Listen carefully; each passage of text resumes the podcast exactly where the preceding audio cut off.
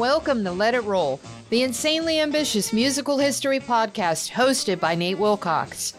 We've covered the early history of rock and roll, country music in the 20th century, the rise of hip hop, disco, electronic dance music, and heavy metal.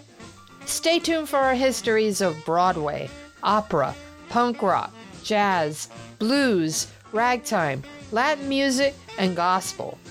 Follow the Let It Roll podcast on Twitter at Let It Rollcast and check out our brand new Substack newsletter and website at letitrollpodcast.com. We've got archives of every episode sorted by genre, era, guest, co host, and mini-series. It's also a great way to support the show if you can afford it. Let It Roll is a Pantheon podcast, and you can listen to more great podcasts at www.pantheonpodcasts.com. Today, Steph and Nate close out our Brian Jones mini-series with a Q&A covering the drug busts and trials, his appearance at Monterey Pop, his death, his children, and his legacy. Email us at letitrollpodcast at gmail.com. Pop in those earbuds and enjoy.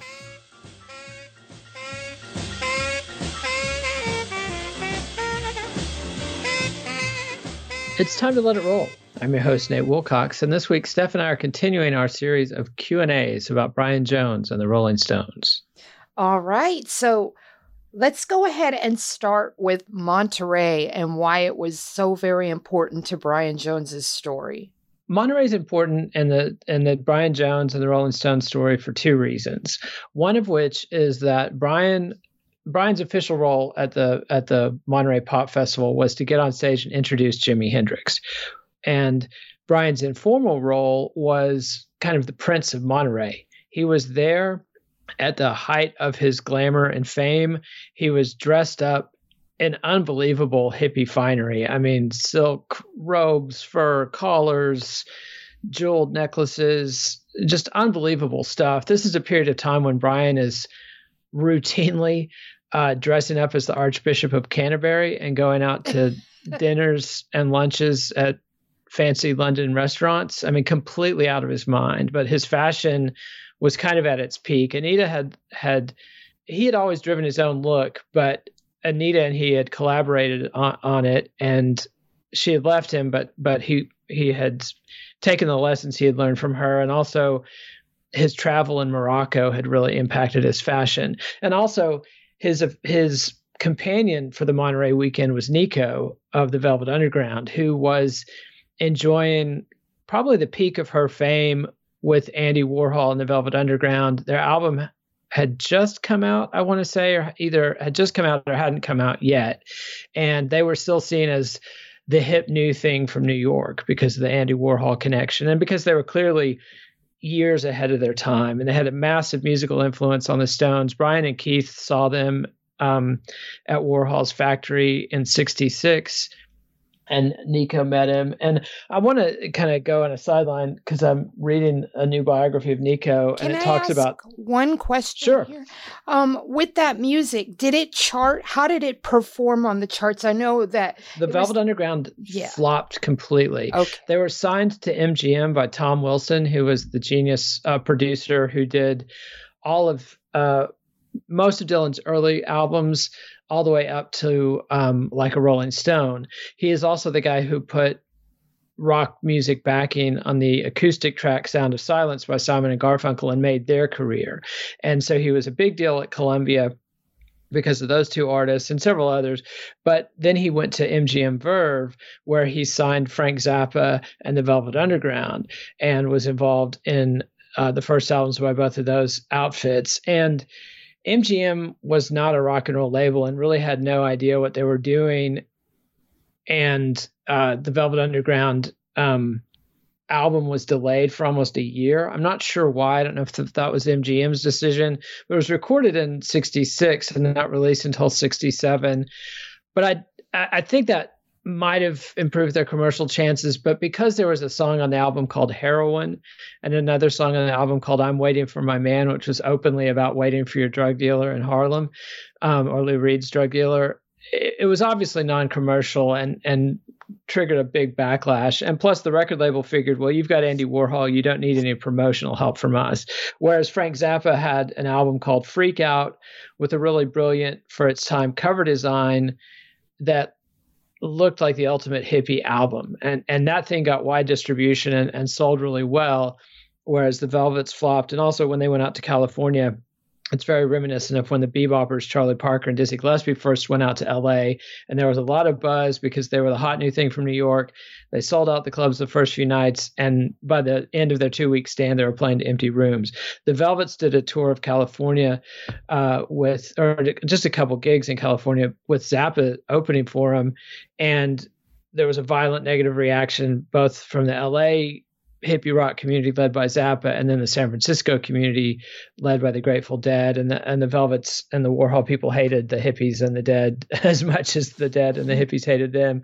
So yeah, no, the Velvet Underground totally flopped as a commercial proposition. I mean, sold in the dozens or hundreds on oh some of their releases, um, and and the low thousands for others, and and anyway, but back to Monterey. The second thing about Monterey that's important is is that's where Andrew Loog Oldham ran to after Keith and Mick were busted at Redlands, and then Brian was busted the day their trial started. Andrew was very afraid of getting busted himself and was at a low ebb because of the amount of electroshock therapy and strong psychotropic drugs he'd been on at his various trips uh, to clinics to deal with his manic depression and so anyway he kind of he kind of ran away and and hid in america and worked on the monterey pop festival with john phillips and lou adler. And he's commonly credited with being the reason that Jimi Hendrix and the Who were on the bill and and made those connections. But Andrew Loog Oldham and Brian ended up going out to Monterey together and staying in the same house. And there's uh, with Brian and Nico. And there's a great story about how uh, the Mexican cleaning lady at the house they were staying at had thrown their marijuana out with the scrambled eggs in the morning, and and so they there was a scene where Nico and Brian took the garbage out of the house and dumped it on the lawn and were going through the scrambled eggs and other refuse in the trash, picking little buds um, of marijuana out of, of the trash how did Brian Jones end up with Nico? Was there some special? Uh, did they, were they introduced? Did they bump into each other at a show? How did that come to be? So Nico is a little older than the Stones. She's probably five years older than Brian. I think he was 22 and she was 27 when they met. And she had been a very successful model from the mid 50s on. She was in Fellini's um, La Dolce Vita in a very important scene. So she was a, a, a celebrity fashion model. But by the mid 60s, she's pretty old to be a model. And also, she was very out of step with the times. Her look was perfect for the late 50s, early 60s. But in the mid 60s, the fashion was for English models like Twiggy and um, Jean Shrimpton, the sister of Mick's first major girlfriend, Chrissie Shrimpton, who were shorter and had the asymmetric short hair Vidal Sassoon cuts that were popular in the 60s, those little weird bobs. And Nico had long hair and was really tall and just didn't fit in with that. So she's looking for a new thing. And she's um, done a couple of stage outings trying to do kind of a Marlene Dietrich routine of singing torch songs, uh, you know. Uh, like kind of a la Edith Piaf or something, but in, in, in German or in, in German accented English. And then she uh, had met Bob Dylan and um, realized that she could do different kinds of music. I think Marianne Faithfull was a big inspiration to her as well. And so she wanted to meet the Stones. And so she um, went to a party, uh, a record release party for their second album in England. And that's where she met Andrew Loog Oldham and the Stones. And immediately you know, the, the quote in her biography says guitarist and well known ladies' man Brian Jones was also reportedly giving Nico the eye throughout the evening. And then in April, she goes to Paris on a modeling assignment, and her friend Zuzu is dating Brian Jones. And so she goes, ends up um, backstage with Zuzu and Brian Jones, and that, and that's thought to be when she and Brian first connected romantically. Um, and there's a great quote from the book. It says, "At the tender age of just 22, Jones was already notorious for his sexual sexual conquests, having fathered four children by four different women before hitting 20. None of this put Nico off. Asked later about what attracted her to the guitarist, she said." quote, It's really very simple. He was sexy. He seduced girls. He was charming until he locked the door and then and that's the end of her quote. And the book goes on to say it was then that jones's sadistic tendencies came to the surface often aided by his copious drug use and this is pro- poet Brion Gysin who was a friend of william burroughs and knew brian in Morocco. and he says brian was the kind of man who would take anything you gave him give him a handful of pills uppers downers acid whatever he'd just grab it and swallow it all right away and then back to the book he said the drugs he voraciously consumed caused him to have a myriad of physical problems ranging from debilitating asthma to more dire conditions demanding immediate medical attention. The illicit substances also hampered his sexual performance, making him impotent and violent. Nico later spoke about various occasions when Jones when Jones became almost frenzied in his rage. On a, one occasion, hitting and punching her hard enough to leave bruises. Sex acts would often include various objects, with Jones using both candles and a gun as dildos, blah, blah, blah that he dripped hot wax onto his nipples and, and her sensitive parts. Uh, there's also tales of forced painful sodomy. Um, despite all these tales of abusive behavior, Nico would still say years after her time with Jones that, quote, it was fascinating and frightening, but Brian gave the best sex when he could. He took too many drugs. He was like my little brother, and I had to stop him sometimes from destroying everything, including himself. Although best sex quote was not enough for Nico, she often tried to strike up conversations about poetry or music with Jones, but found that he was, quote, really too stoned to talk about anything, and often so was I. But he was gifted and could have made some original music. I kept saying that, but he called me a nag. Um, and then Zuzu, uh, they quote Zuzu saying that uh, Brian was that it was Nico actually who had the upper hand in her relationship with Brian. Uh, Jones this book says standing at barely five foot five, which I don't think is quite right. I think Brian's probably closer to five seven or five eight, but uh, Jones was significantly shorter than the German model. She was a six footer. Um, he was scared of her and frightened of confrontations with her. We would be at parties, and if Nico came into the room, Brian would say, "Oh no, you'd better disappear for a bit." She was a big, threatening woman. I think he was probably just saying that to get rid of Zuzu when he wanted to be with Nico, but um, um, you know, let's no break for our first song and tell us about the last mile and why you picked it. Okay, so this is Nico, produced by Andrew Loog Oldham with Jimmy Page on guitar, and this is a song written by Oldham and Page uh, that was the B side of her single. I'm not saying, which was written by Gordon Lightfoot. And so she was on Oldham's immediate label for one single. And it was commonly believed for a long time that Brian had also played acoustic guitars on both sides of the single, but Oldham has debunked that, saying the Musicians Union wouldn't have let him on the floor of the studio. Um, which is confusing to me because I presume he had to be a member to record with the Rolling Stones, but anyway, if if if Oldham says he's he wasn't on the the sessions, he probably wasn't. But anyway, this is Nico doing "The Last Mile," written by Andrew Loog Oldham and Jimmy Page.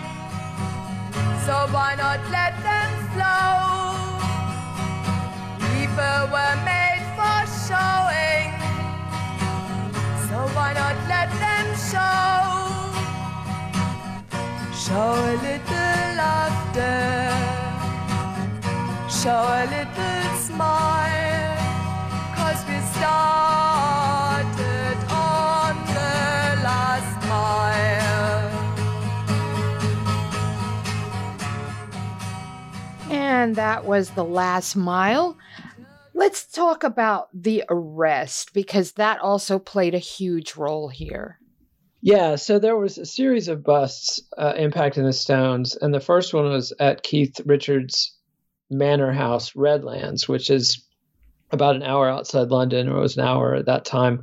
I think the modern highways have made it closer uh, since then. But um, and I've told this story before in the series, but Mick and Keith uh, had a party. I believe it was the first time Mick had done acid. Um, Marianne Faithfull was there. At one point, George Harrison and Pattie Harrison and Pattie Boyd, his his first wife, were at the party, and they left early in the evening. And at that point, the News of the World apparently called the British police, or they had been waiting. They, they'd already called and informed them there was going to be a drugs party at, at Keith Richards' house. And this is all because Mick Jagger sued them for libel because they quoted Brian Jones and attributed his statements to Mick. And and you know, Brian was admitting to drug use and all kinds of things that Mick had never said to a reporter and would never say to a reporter. And so in a way, Brian's the start of all the trouble because once Mick sued them for libel, then they um, started trying to get him. They set him up with the police, and so uh, Jagger and Richards are busted. It's a huge head, banner headlines on all the tabloids. News of the World got the exclusive, of course, and on the day the trial started a few months later, well, actually, after they're busted, that triggers them going to Morocco, which leads to Keith stealing Anita from Brian and that whole disaster. And then when the trial started, literally the day the, the first day of the trial, Brian gets busted, and he gets busted by this guy Sergeant Norman Pilcher, who would later go to jail for planting evidence. And he had already arrested Donovan at that time, and would later go on to arrest a myriad of rock stars, including. Uh, two Beatles, John Lennon and George Harrison. He might have busted Paul and Linda, Paul McCartney and Linda McCartney as well. He was kind of the rock and roller's nightmare on the London drug squad for about seven years in the late 60s and early 70s. And he busted Brian twice.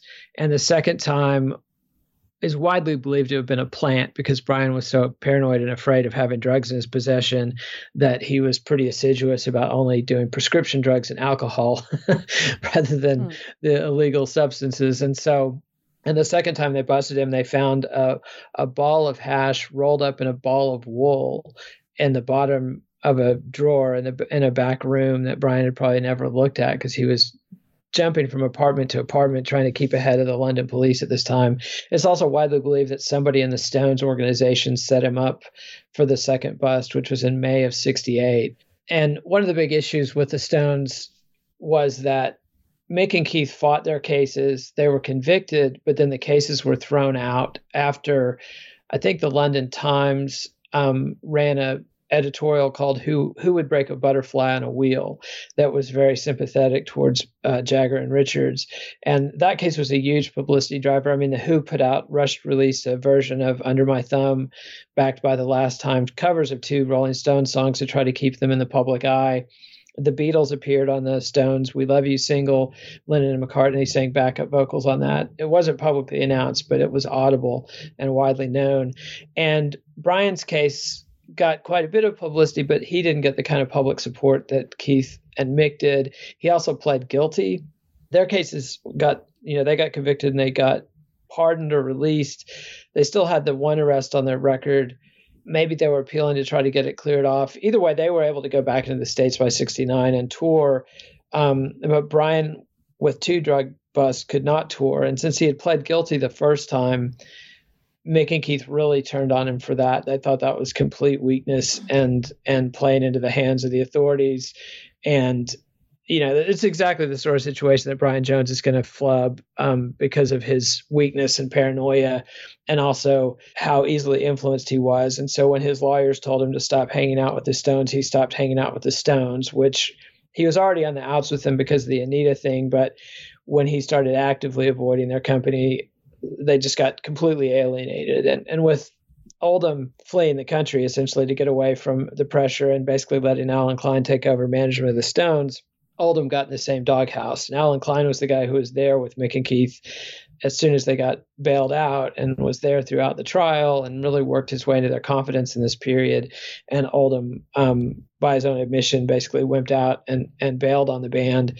And then they do the Satanic Majesties album apparently deliberately sloppy and slow to cost Andrew Loog Oldham money because the bill was going to his production company rather than the record label or the Stones, and also to kind of drive him away because he was not down with the kind of hippie jams that they were doing.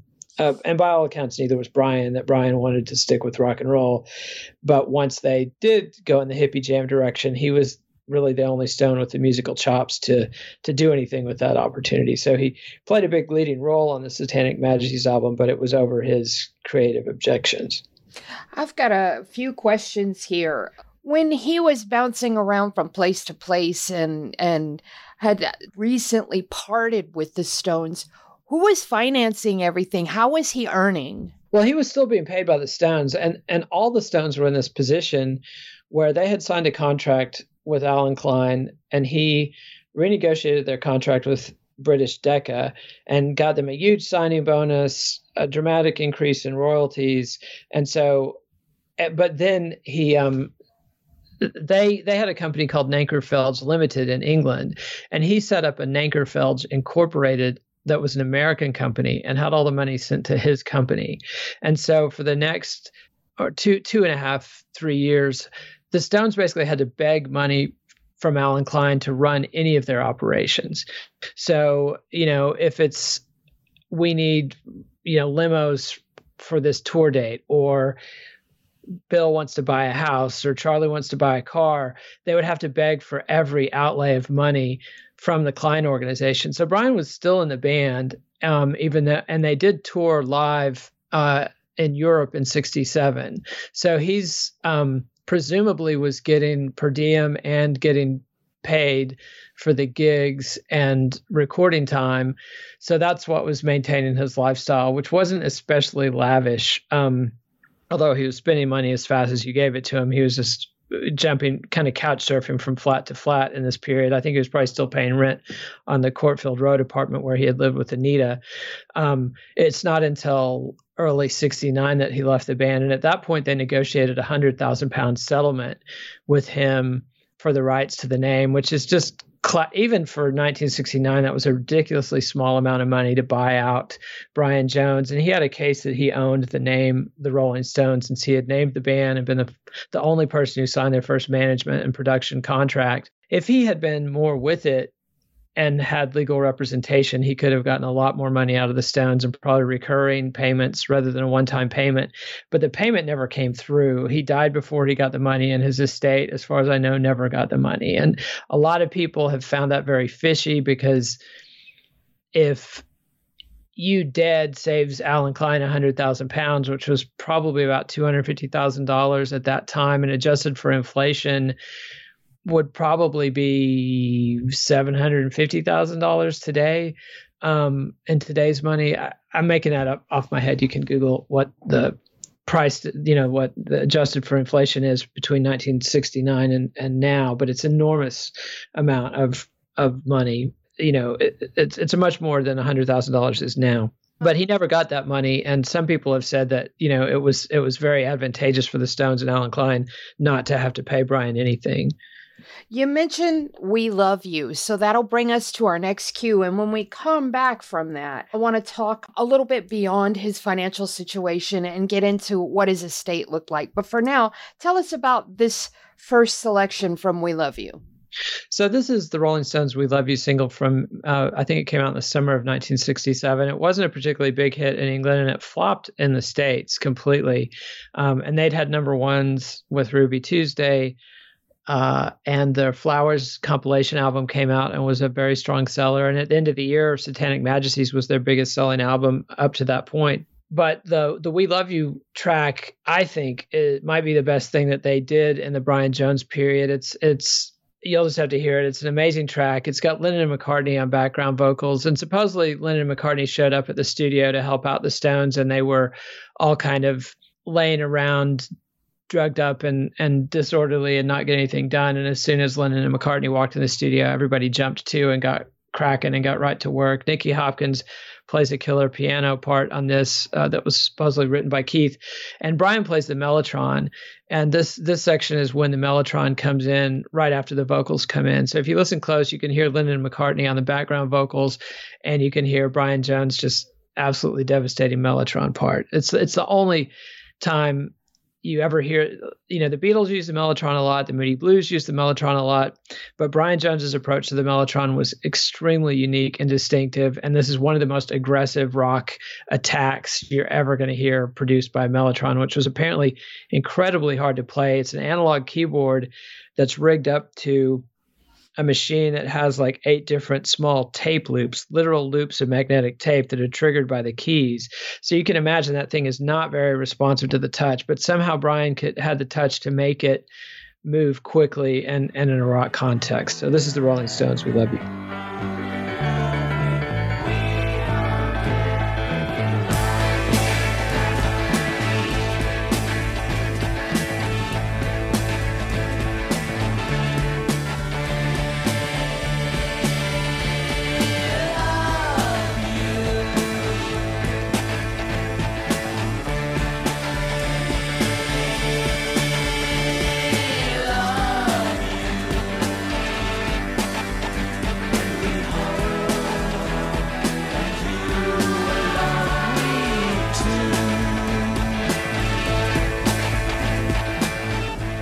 All right, that was the Rolling Stones. We love you. Let's talk about what Brian was able to leave behind for. He had multiple children with several different women.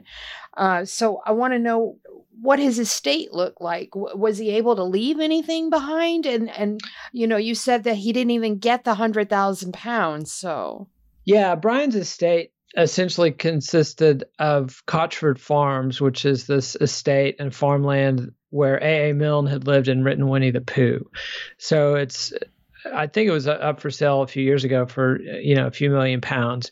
So at the time it would have been a few hundred thousand pounds in value, but it was mortgaged. So I don't know how much he had paid down on it. He only lived there for a few months at the end of his life. Um, and then there's stories about what went on at Cotchford Farms during Brian's funeral. So Brian's body is taken to Cheltenham, which is uh, on the western edge of England, right on the Welsh border. And his parents are dealing with the funeral, which was a jam-packed event. Cheltenham loved Brian Jones. They loved the Rolling Stones, but it, in Cheltenham, it was very much Brian Jones's band, and thousands of people turned out for the funeral. It's a huge circus and and scene, and Brian's parents were very occupied with that. And allegedly, while the funeral was going on, Tom Keylock, who was the Stones bodyguard and fix it man, who had hired um, the crew uh, that was at Brian's, that was supposedly working on Brian's estate. And so uh, Tom Keylock is the guy who hired Frank Thorogood to do work on Brian's farm. And Thorogood had been fired by Brian the day Brian died. And yet Brian let the guy stay at his house and even have dinner with him and his girlfriend, his Swedish girlfriend, Anna Wohlin, and let Thorogood and, and a nurse he was seeing stay the night in the guest house and go swimming with him and drinking with him. And Brian, of course, never came out of the pool alive at the end of the evening. And Keylock in the 90s came forward and set on the ledge that Thorogood had confessed to drowning Brian Jones on his deathbed. Now, nobody trusts Keylock at all, uh, and that account has been widely disputed. I mean, it's pretty sleazy to come out after somebody dies and say this person confessed to committing a murder to me on their deathbed mm-hmm. and you know there's no way to check that it's not fair to frank Thorogood. he didn't he, no trial was ever held the only witness is this hearsay uh, claim that that uh, Thorogood, I mean that Keylock made. But the disturbing thing is that apparently Keylock and multiple people from both Thorogood's work crew and the Stones organization, which was a very seedy crew of guys. If you can imagine the kind of roadies that Keith Richards is attracting at this period of time, um, they're rough, they're tough, they're unsavory guys. And they apparently, while Brian Jones was being buried, were having a blowout party in his mansion. And at the end of that party, most of his musical instruments, all his clothes, all his recording tapes were taken out into the lawn and burned. so somebody actively destroyed basically all of Brian's uh, assets and possessions. Because he had signed that deal with the Stones, he wasn't owed recurring royalties, as far as I know. So I don't think there was any big pot of money at the end of the day. I think his parents probably inherited a lot of debt and a lot of headaches. But his parents refused to acknowledge or interact with any of the illegitimate children at any point in their lives. And his sister maintained that practice um, and presumably t- still does to this day. So uh, all of his sons, the two boys named Julian. Um, Wait, back only, up, back up. He has only Brian Jones would name two, give two kids the same name by different mothers, but he he named both of his sons or two of his sons, the two that he was around for the birth of and had naming rights on. He named them both Julian after Julian Cannonball Adderley, the jazz saxophonist one's they've got different middle names. One's Julian Mark, and I can't remember what the other one's name is. But Julian, one of the Julians was adopted by Donovan Leitch and grew up um, as Donovan Leitch's son, and his grandson, Brian's grandson, has come out publicly uh, as well.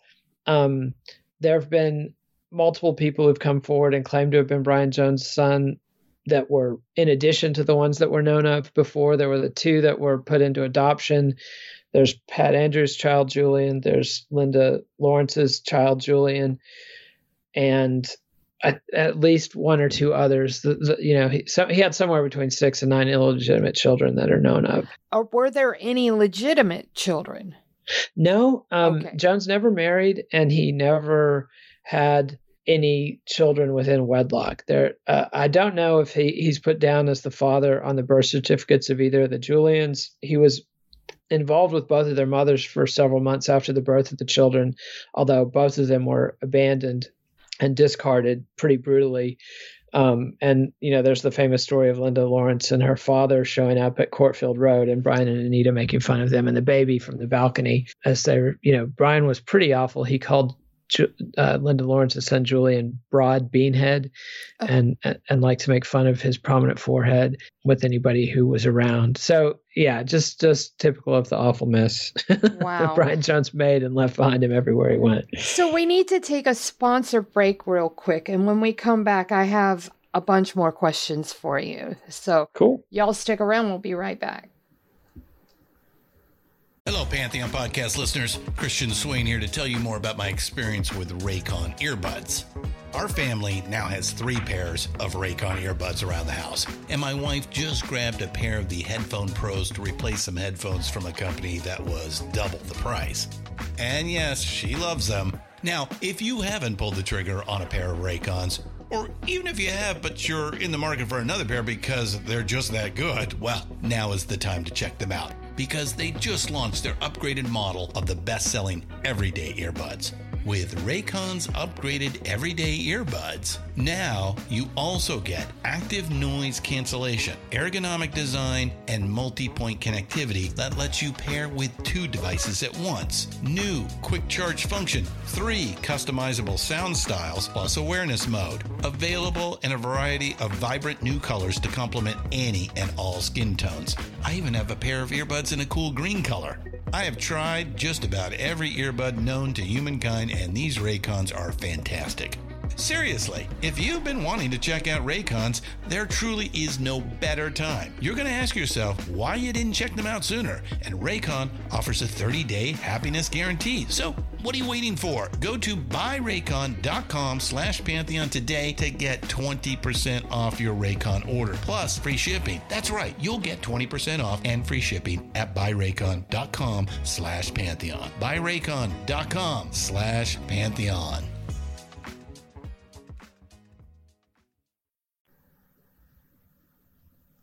All right. So we were talking about Brian's parents. What was their reaction to his death? Were they shocked? Did they want the police to investigate? Was there a police investigation? Start with his parents. His parents did the most public communications that they ever would do around the time of Brian's death, particularly his father. His mother was very reticent to do any interviews. As far as I know, she she I know that Stanley Booth went to their house and interviewed both of them. He, you know, his his book, The True Adventures of Rolling Stones, only came out in the 80s, but he got the contract to put the book out in the late 60s, and so he interviewed them in 69, shortly after Brian's death. Um, Brian's father did some BBC interviews that you can still hear him talking about Brian that are pretty poignant. Basically, the parents' view was that Brian was broken by losing Anita, that after Anita left him for Keith, he was never the same and he was a shattered, you know, his father's on the record saying he went from this enthusiastic, bright eyed young man to being basically a shattered, broken drug casualty. But the the fact that they only saw him every few months in this period of time, I think they went to Cotchford Farms once. The series of events that really knocked Brian out, I think they were probably off by that because he continued to play very strongly uh, throughout the Satanic Majesty's success, uh, request sessions in '67, and then he's all over that record on a dozen instruments. And then he makes pretty major contributions to most of Beggar's Banquet. But then he's busted for the second time on, I think, May 21st, 1968. He had just seen Stanley Kubrick's uh, 2001 the night before. um, and I think had gone to that with the other Stones. It was the big, you know, gala red carpet debut of the movie. If I believe, I could be wrong on that. Um, and that's when he calls the Stones office the next morning and says, you know, it was Les Perrins who was their PR guy, whose basic job at this point was to keep them out of the papers. He had worked for Frank Sinatra in the same capacity before. You know, this is a very top of the food chain British PR guy that you go to if you're Judy Garland or Frank Sinatra and you want to be out of the papers. And the Rolling Stones had reached that level of fame where they did not want more stories about them. You know, Andrew Loog Oldham's role had been to stir up controversy and get them in the papers with things like, would you let your daughter marry a Rolling Stone? And, um, you know, Stones kicked out of hotel for not wearing ties or Stones kicked out of hotel for having hair too long, that kind of stuff. It got to the point where th- that was the last thing they needed. And they brought in Les Perrin to keep them out of the press. And so Brian calls Les Perrin and, and, and tells him they're coming in through the windows. And so the police had surrounded this flat that he had crashed at. And, you know, literally there's a cop poking his hand through the mail slot in the front door. There's another cop poking his head through the the cat door, and another cop coming in. Multiple cops coming in through windows in the back, and all they found was this ball of wool with with hash in it that Brian denied was his. And at the second trial, he gets convicted, but the judge essentially rejected the jury's findings because he he sentenced Brian to time served and and gave him a you know kind of finger waggling talk and and said that you know in Brian's fragile mental condition that prison was would be a basically a death sentence. And uh you know he didn't think that the case merited that. So after the second bust Brian basically never makes another serious musical contribution to the Stones.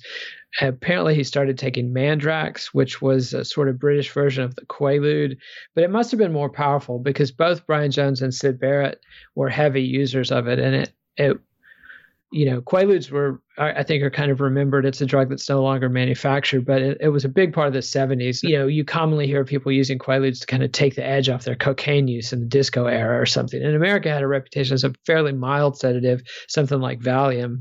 Um, although Valium, you know, one of the most addictive drugs there is, uh, very dangerous stuff. But Man, Mandrake, Mandrax, sorry, was was real poison and and Jones really turned himself into a zombie. There's multiple accounts, like Sheila uh, Klein Oldham, who was Andrew Loog Oldham's first wife. She has an account of him stopping by a few weeks before his death and, you know, trying to smoke a cigarette and he can't find his mouth. So he's he's sitting there poking a cigarette in his face, looking for his mouth. Um, just pathetic, you know, stumbling into furniture, just a complete wretched wreck of a person. But go back to his parents. Okay. So they gave a few interviews. Um, were very sad and mournful. His dad expressed regrets about the way he was raised numerous times. He's a fairly sympathetic figure, Brian's dad. I mean, um, but they stopped speaking to the press after the early 70s and and so they're pretty much an enigma. And his younger sister managed to stay out of the media. As far as i know has never spoken to the press when you talked about his parents uh, being, especially the father being sympathetic, right after the the death, did they want the police uh, a full scale investigation? Was there an investigation? What was the investigation? There was an investigation, hmm. and the ruling was death by misadventure. Uh, the autopsy showed that he had a horrific, like he had the liver of a ninety year old alcoholic. Basically, he, he his liver was was enormously swollen and and but there was pre, never pre. I'm sorry. Was there ever any any notion that there might have been foul play? Is what I'm trying to get. Yeah, I mean, originally it was it was quickly adjudged death by misadventure, and um, they eliminated. You know, they just said he drowned, although he had an enlarged heart and a, an enlarged and very aged liver. He was in terrible health. Um, but it's not until I believe the late 90s when Thorogood comes out and or when Keylock comes out and alleges that Thorogood had confessed to drowning Brian, um, that then the Brian Jones fan club and various other people raised a ruckus. And I believe there were some attempts to investigate on the part of the police in the 90s or early 2000s. None of those investigations ever turned up anything or were particularly thorough. Um, there's a lot a lot, a lot of rumors and um, pretty easily debunked inf- misinformation out there. Uh, uh, this guy Tony Sanchez wrote a book. Um, I think Flying High with the Rolling Stones might have been the name. He was their drug dealer, and and knew them relatively well in that capacity. But his memoir is wildly unreliable. I mean, there's some things that are definitely have the ring of truth, and he did know the Stones, and so there's some some stories he's the only source for. But everything he says has to be taken with many grains of salt. And there's a whole bunch, uh, there's a whole flood of books and documentaries that wallow in various conspiracy theories that there was a massive party going on at his estate the night he died, and everybody got away except you know four people talked to the police and admitted to being there. I don't believe that's true but there was never any thorough investigation of, of his death. I believe that the reopening of the case in the 90s was closed in the 2000s. Um, there's a really bad fictional movie called Stoned about Brian Jones came out around that period that kind of focuses on the death and goes with the theory that although they never come out and quite do it, but it does. And honestly, it's been decades since I saw the movie, so now I'm blanking on it. But th- that it was definitely focused around his death and the and the was he or wasn't he murdered uh, um, aspect of it. But and there's a number of books like Who Killed Christopher Robin and and the whole flood of books. Uh, spending quite a bit of time on the conspiracy theories around his death, which just doesn't appear to be very fruitful. I do believe, though, that the Thorogood confession, there's some kind of ring of truth to that because it would be very much, I mean, who fires a contractor for being basically criminal and not doing any work or not doing quality work, and then lets them stay at their house for the rest of the evening. Given Brian's pathological need to make people hate him. I mean, the only kind of friendship he could accept was un- unconditional love, is what Marianne Faithfull said. So he, he was constantly pushing relationships, but I don't think he was testing relationships as much as he was proving to people that he was loathsome by doing loathsome things. He would manipulate people into situations that would make people hate him. Uh, Keith Richards uh, is on the record saying that, and and that's just something that happens over and over and over again. I've told many of these stories about the way he would do that and had done that since childhood. So it's very easy to see Brian and Thorogood living out kind of a version of the story of performance, the Mick Jagger, the Donald Cammell movie starring Mick Jagger and Anita Pallenberg, where Jagger plays this reclusive rock star and a gangster on the run comes into his townhouse in London looking for a hideout and basically takes the the Brian Jones or the rock star Turner is the name of the character in the movie hostage and moving in with them. And then they kind of turn the tables on him by introducing him to drugs and weird sexuality or adventurous sexuality, bisexuality, orgies, various, you know, all kinds of non conventional sex and the occult and kind of break the guy's mind. And it's easy to see where Brian,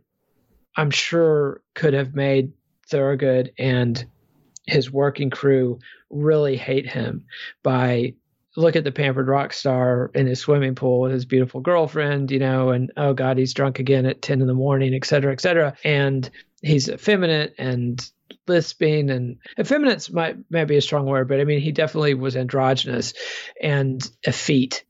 It's very easy for me to see imagine Brian goading Thorogood into a rage in that swimming pool, but there's no evidence uh, other than this hearsay from Tom Keylock, who's Keylock is, by all accounts, the guy who burned and destroyed all of Brian's possessions.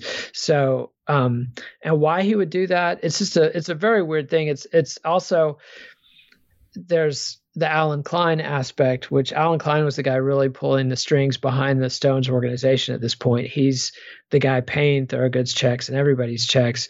And so, and Klein is an incredibly unsavory actor.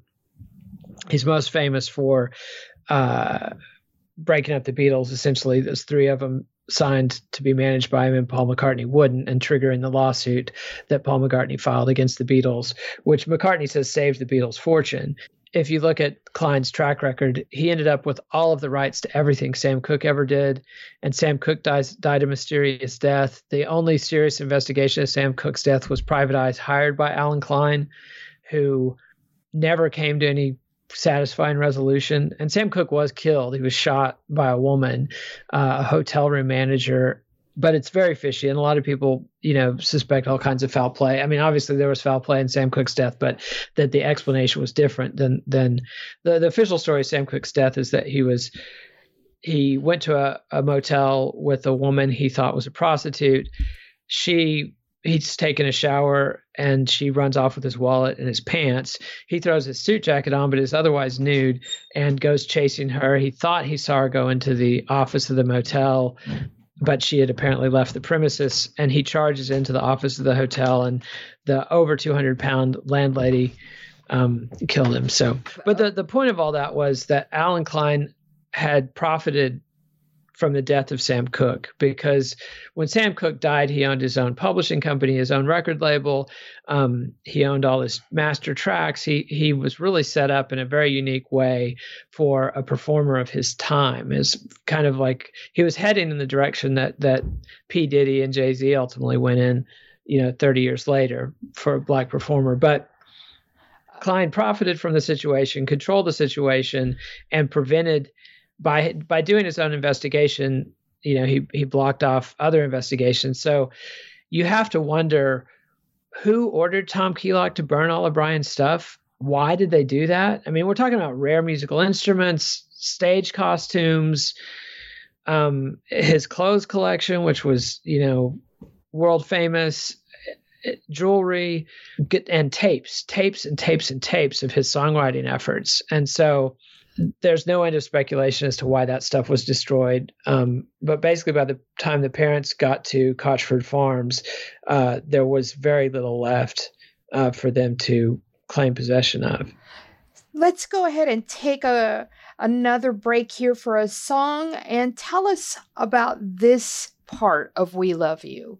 Okay, so yeah, so this is another snippet of We Love You. This is the end of the track where Brian cuts loose on Mellotron, and this is probably the most extended improvisation he did on any Stones record.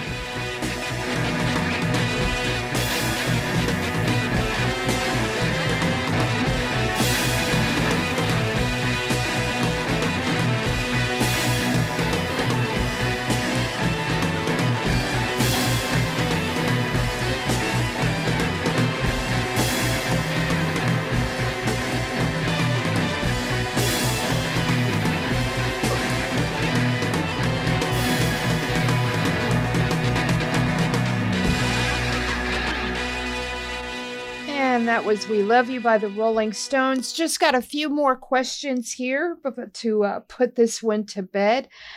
There were lots of children. Did they grow up to become musicians themselves? What happened to uh, Brian Jones's kids?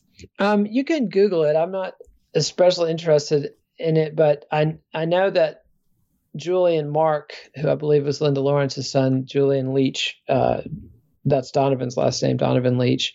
Um, that's L E I T C H. He was involved in speaking to the Brian Jones fan club. Pat Andrews was very active speaking to the Brian Jones fan club, but I don't know that her son Julian. I mean, she would give updates on him, but I don't know that he ever interacted with him. And Brian's grandson, by Julian Mark, is a musician, but I don't know really much more about him than that. Um, yeah, th- I mean, and then there's another son uh, by Dawn Molloy. I forgot about her when I was counting up earlier. And she's a woman who wrote an autobiography about her time with Brian. And uh, she she has a quote. I've seen a number of videos from that book. I've read the book, but uh, that she she she ultimately judged that Brian was a lost person, and that's why she identified him with him so much. Um, but her child, she reconnected with her son who was adopted out against her will.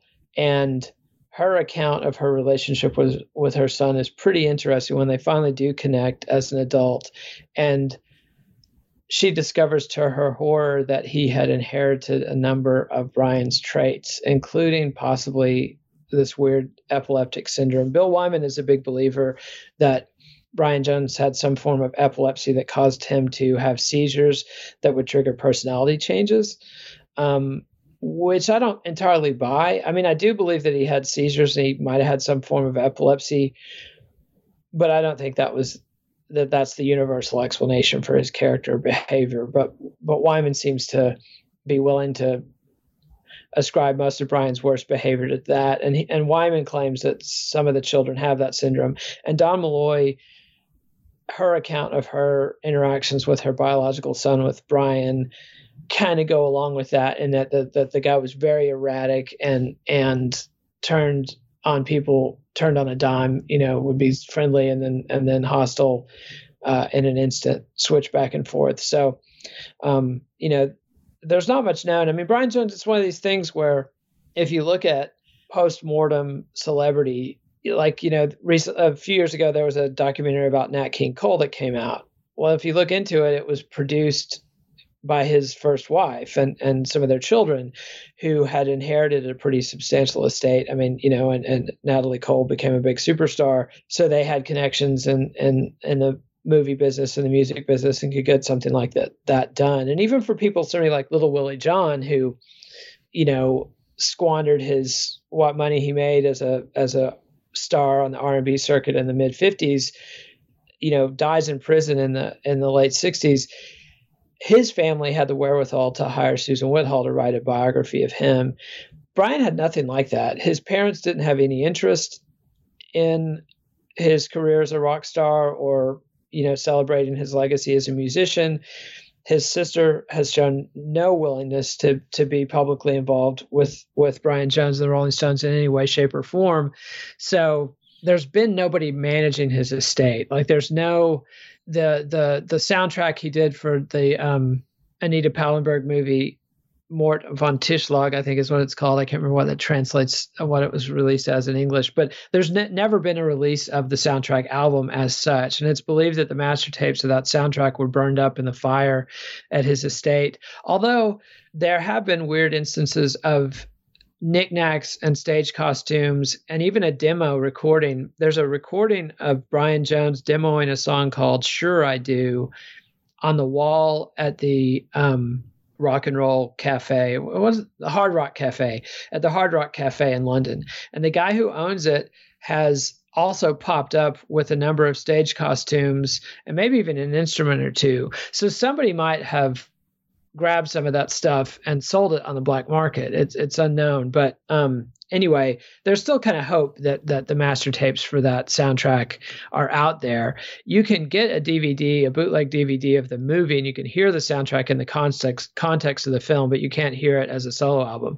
The one thing the Stones did do though was that they oversaw the release of the posthumous release of Brian Jones Presents the Pipes of Pan at Jajouka, which are the recordings he made with the master musicians of Jajouka, um, which is this uh, Moroccan Bedouin tribe that we talked about last time, where he he he ventured out into the Moroccan countryside and was the only person to get to record these guys at the time, and is still kind of a legend in Morocco and in this uh, community. Um, the the Jajouka community. And so that was the one kind of classy thing is that the Stones uh, saw that project through and it got released. It's quite interesting. It's quite a good album. It's um, and we'll hear a little bit of it later. Brian uh, did some studio effects on it in the in the studio and and did kind of make a produced album out of it, but it's essentially a live track of these incredible um, ethnic musicians. Uh, you know, it's an anthropological uh, masterpiece. Although you know the fact that Brian manipulated it in the studio makes it not really good anthropology, but uh, it's it's a very interesting album. And if you're Brian Jones fan or a Led Zeppelin fan, Jimmy Page was really heavily influenced by Brian and, and worked on the soundtrack to the movie, uh, to the Anita Pallenberg movie that Brian Jones had made. And when you hear tracks like Kashmir, by Led Zeppelin, um, you're hearing what Jimmy Page gleaned from Moroccan music that he was introduced to by Brian Jones. So I kind of view Jimmy Page as kind of carrying on the legacy of Brian in that way. Although the Stones eventually in 1989, I think they did a track on Steel Wheels and recorded with the master musicians of Jajouka in kind of a tribute to Brian, but at least an acknowledgement of Brian's interest in that music. And he had come back from Morocco dead set on featuring a lot of that Moroccan sound on Beggar's Banquet. But Mick and Keith had decided to go to do more of a back to the basics rock and roll blues album. And so there wasn't really any space for him to do any of the things he had in mind um, with the Moroccan musicians. So if you want to hear what it might have sounded like for a rocker to incorporate Moroccan stuff, I think Led Zeppelin's Physical Graffiti album is a great place to start. Just have two questions left to wrap up the Brian Jones saga. Would you say that because I, I get the impression that there wasn't much of a police investigation uh, to No. speak of. Would you say that they might have been more inclined to devote more time if he hadn't been such a public piece of shit? Because I- sure. I, I feel like maybe that might be the case. Of course. Yeah. I think the police were happy to see him go and um, devoted very little time or attention to it. I mean, I, I think everybody was just like, oh, he's he's finally dead, you know. Um, although he was the first rock star of his era to die. He's kind of the charter member of the 27 Club. Um, he- you know, he dies way before Jimi Hendrix. He dies a full year or two years before Jim Morrison. He dies before Janis Joplin. Um, and obviously way before Kurt Cobain and Amy Winehouse and all that. So, yeah, I mean, if if he had not been so publicly notorious, and all of the Stones' notoriety kind of landed on his shoulders in a sense, um, you know, as far as the police were concerned, a stone's a stone, and and they'd all be better off dead. And and you know, yeah, I mean, I'm sure if he had been a respectable member of the House of Lords, there would have been a much more thorough investigation. Although, if there was somebody else in the House of Lords who was um, swiping his inheritance and legacy, maybe that would have been brushed under under the rug as well. But there were a lot of people, you know, the Stones had no interest in in flipping over rocks about Brian's death. I mean, Keith's Keith's view of it is that, and and he expressed he's he has actually expressed some serious, profound regret that he wasn't there to protect Brian um, at the end. He, you know, was just like there was nobody there to take care of him, and he couldn't take care of himself, and and nobody there that cared about him enough to keep him out of the bottom of the pool. You know, and Mick's take on it is that it's just people trying to make money off the Stones. So they've they've never looked into it. Although Ian McLagan, the keyboard player for the Faces, uh, lived in Austin for several years before his death, and I heard secondhand a story that he told people about being at a big rock star gala in the early 70s when he was in the Faces with Rod Stewart and Ronnie Wood, and that Mick and Keith were standing by the punch bowl, which had kind of one sad little piece of fruit floating in it and sinking to the bottom, and that they were over there elbowing each other in the stomach and laughing, "Hey, it's Brian." Um, so that's that's the kind of cold comfort you get from the Stones. Um, So my last question, and this this will put a pin in it, because I I've been thinking for for the past three episodes that we've been doing this, I've been trying to find a modern day comparison for Brian Jones, and I just can't. The closest I can come is like Johnny Rotten or Sid Vicious. But I mean, Sid Vicious would obviously be the closest one since he actually died. But is there someone at all that that is a comparison for Brian Jones that you can think? of? well, I mean, in a way, every rock star who's come to a bad end, Brian Jones was kind of the first modern rock star, at least in England, and there have been so many who deliberately followed his path. Like Skip Spence of Moby Grape saw him at Monterey, and you know, there's a quote from the Oldham book. Um, from Al Kooper, who played keyboards on Bob Dylan's um, "Like a Rolling Stone," and he said, um, "I've I flew from LAX to Monterey on my first Learjet, sitting next to the only one of the Stones to attend Monterey, Brian Jones, who appeared to be convening on Jupiter." and so Brian had been given a STP that weekend, which is an incredibly powerful hallucinogen that lasts for like 36 hours. Pete Townshend was dosed with it on his way home, and um, you know, spent this nightmarish flight uh, vomiting and crying and was high for 36 hours. Brian appeared to be unfazed and functional after having been dosed. And supposedly he took multiple doses of the stuff. And, you know, it wasn't, it wasn't much different probably than his regular state at that time. Is anyway, someone that actually like turned everyone against them the way I've never did? heard of anybody with that particular pathology except for him. I'd love to know of somebody else. And I'm the only one who's, I think Barry Miles, who's a biographer of Frank Zappa and Paul McCartney, and um, uh, has talked about Brian Jones having that need to alienate people. But um, I think that's where I got it. But no, I've never heard of anybody with that particular thing. Like I just reread Michael Azerrad's biography of Nirvana um, with a heavy focus on Kurt Cobain. And there's a lot of things about Cobain that are similar to Brian Jones. I mean, they were both blonde. Cobain had a death wish. People, multiple people talk about meeting Cobain and going, "This is not a guy. He's not going to be with us for very long. This is, you know, one of those people that's just not going to live for forever."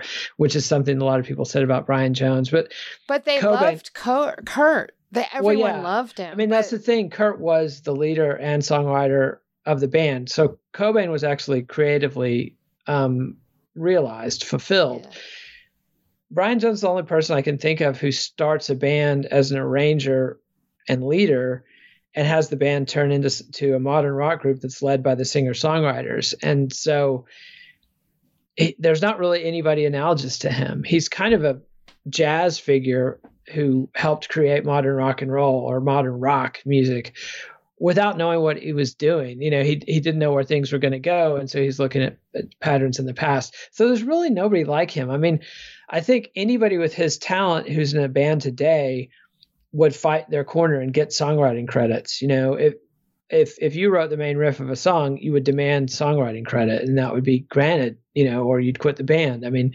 um, so there's nobody with his particular set. He's a very unique character. I, I just don't know of anybody that's that's a complete match for him. You know, there's really no other story like it that I've run across of this the triumvirate, the unstable triumvirate at the heart of the Stones, the Jagger Richards Jones relationship. There's really nothing else like it that I'm aware of. Uh, it's it's a pretty unique story, and that's part of why it's fascinated me for so long. I mean, there was always something off with the Stones, and no sooner does Brian die than Keith Richards becomes the new Brian as a semi-functioning junkie and so the Stones, even though they made multiple masterpieces and toured successfully many times, they were never really at full strength uh, throughout the whole Mick Taylor era because Keith was semi functioning, just like that they had rarely been at full strength in the Brian Jones era because of Brian's personal failings. So, yeah, uh, I don't know if that answers your question, that but absolutely does, and it's a perfect end to the story. There is no one else like him. So we have one last song. You mentioned it earlier, "The Pipes of Pan." This will take us out. So Nate, take us away. So this is Brian Jones presents "The Pipes of Pan" at Jajouka. I just given you the first thirty seconds. You have to hear the album in its entirety to, or at least half of the album, you know, one side of the old vinyl LP at a time to really comprehend this thing. I think it pairs very well with um, Miles Davis Bitches Brew and and uh, uh, Jack Johnson and things like that. Like I'll frequently listen to this in a set when I'm listening to fusion era Miles Davis. So this is Brian Jones presents the Pipes of Pan and Jajouka.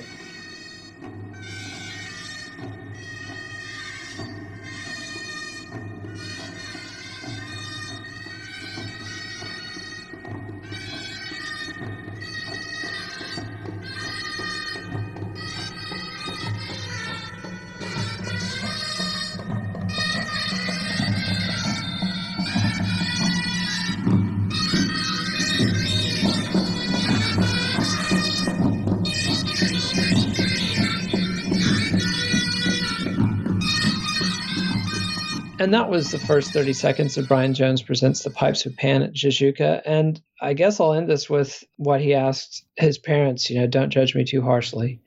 Uh, that that was his his plea. And I think we've been plenty harsh on him, uh, but I think he earned it. Um, but I also think that he deserves credit for starting the Stones, for inventing the Stones, master, you know, picking the members, arranging the music.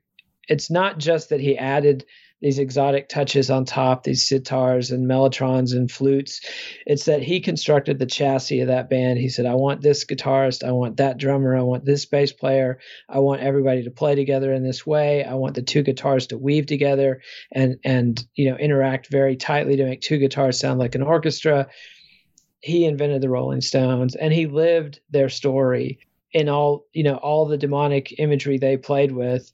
Brian Jones went out and did Mick Jagger is a classic observer chronicler, and Brian Jones was what he chronicled. I mean, you know, Brian Jones not only inspired Mick Jagger's persona, this combination of Keith Richards and Brian Jones that he perfected by the late 60s, he taught the band to play and told them what to play and told them how to play it.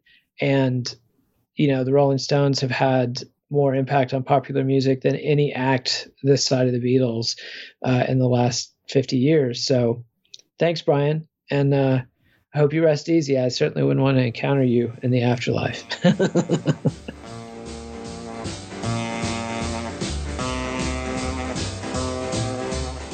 Follow the Let It Roll podcast on Twitter at Let It Rollcast and check out our website at letitrollpodcast.com.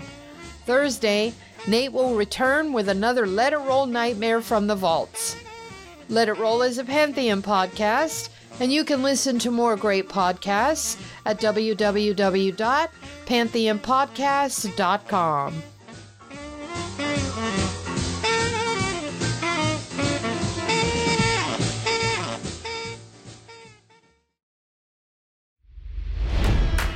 It's NFL draft season, and that means it's time to start thinking about fantasy football.